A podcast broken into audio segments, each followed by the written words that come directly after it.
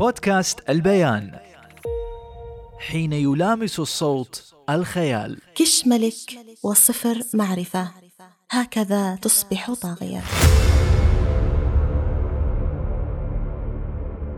برنامج فاصلة مع منى خليفة.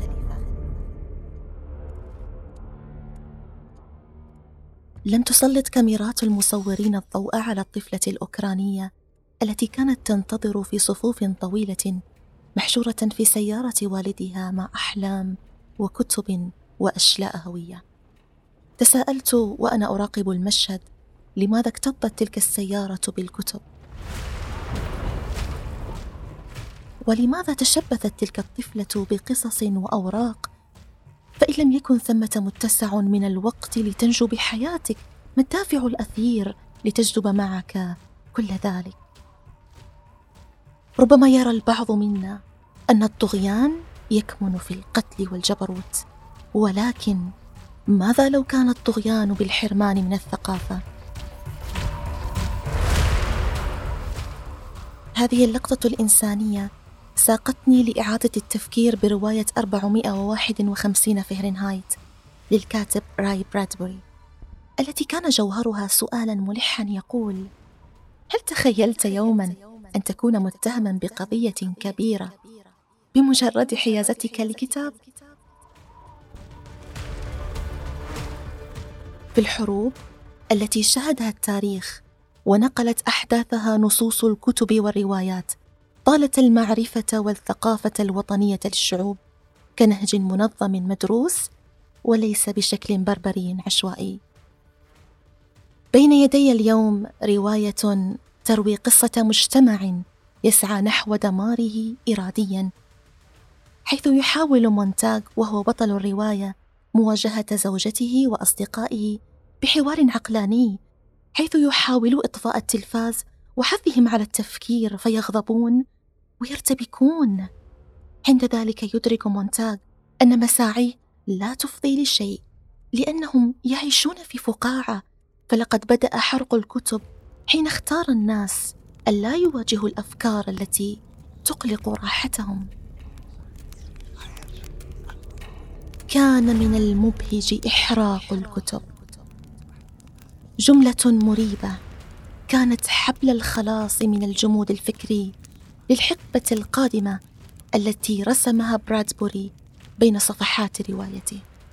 فمن الوهلة الأولى ومن السطر الأول تنبأ بعودة الحقبة الماكارثية في أمريكا، التي تنسب إلى السيناتور جوزيف ماكارثي في بداية خمسينيات القرن الماضي أثناء الحرب الباردة، التي شهدت إبادة للفكر وتغريبا للمفكرين وقمعا بالنار والحديد طال الأدباء والكتاب السياسيين. برادبري بين صفحات كتابه يخبرنا أن تلك الحقبة ستعود، وأن مقابر الكتب ستتناسل بجنون ككرنفال موت بطيء متقد بالكيروسين على صراط المعرفة. يقال قتل كتاب أشبه بقتل إنسان. نعم، لم تترك الحروب أي نهج أخلاقي لاحترام هذا المبدأ. القصة بدأت في عام 1938 حين أحرق الألمان في أحد أقاليم تشيكوسلوفاكيا حوالي 42 مكتبة، وبلغت خسائرهم آنذاك حوالي 2,000,000 كتاب. كما استخدمت النازية الكثير من الكتب كخامات في مصانع للورق. وفي بولندا نهبت المكتبات في أزمنة الحروب، وكان هدفهم تجويع العقول وتدمير الطبقات المثقفة. 90% من الكتب والمكتبات قد تم تدميرهم في أوروبا. وفي أثناء اجتياح الألمان للاتحاد السوفيتي دمر أكثر من 100 مليون كتاب. وفي الحرب العالمية الثانية خسرت بريطانيا نحوها أكثر من 20 مليون كتاب، وتضررت 50 مكتبة من جراء الحروب، بل أحرق حوالي 6 ملايين كتاب في قلب العاصمة لندن. وهل نجت الثقافة العربية من هذا الاضطهاد؟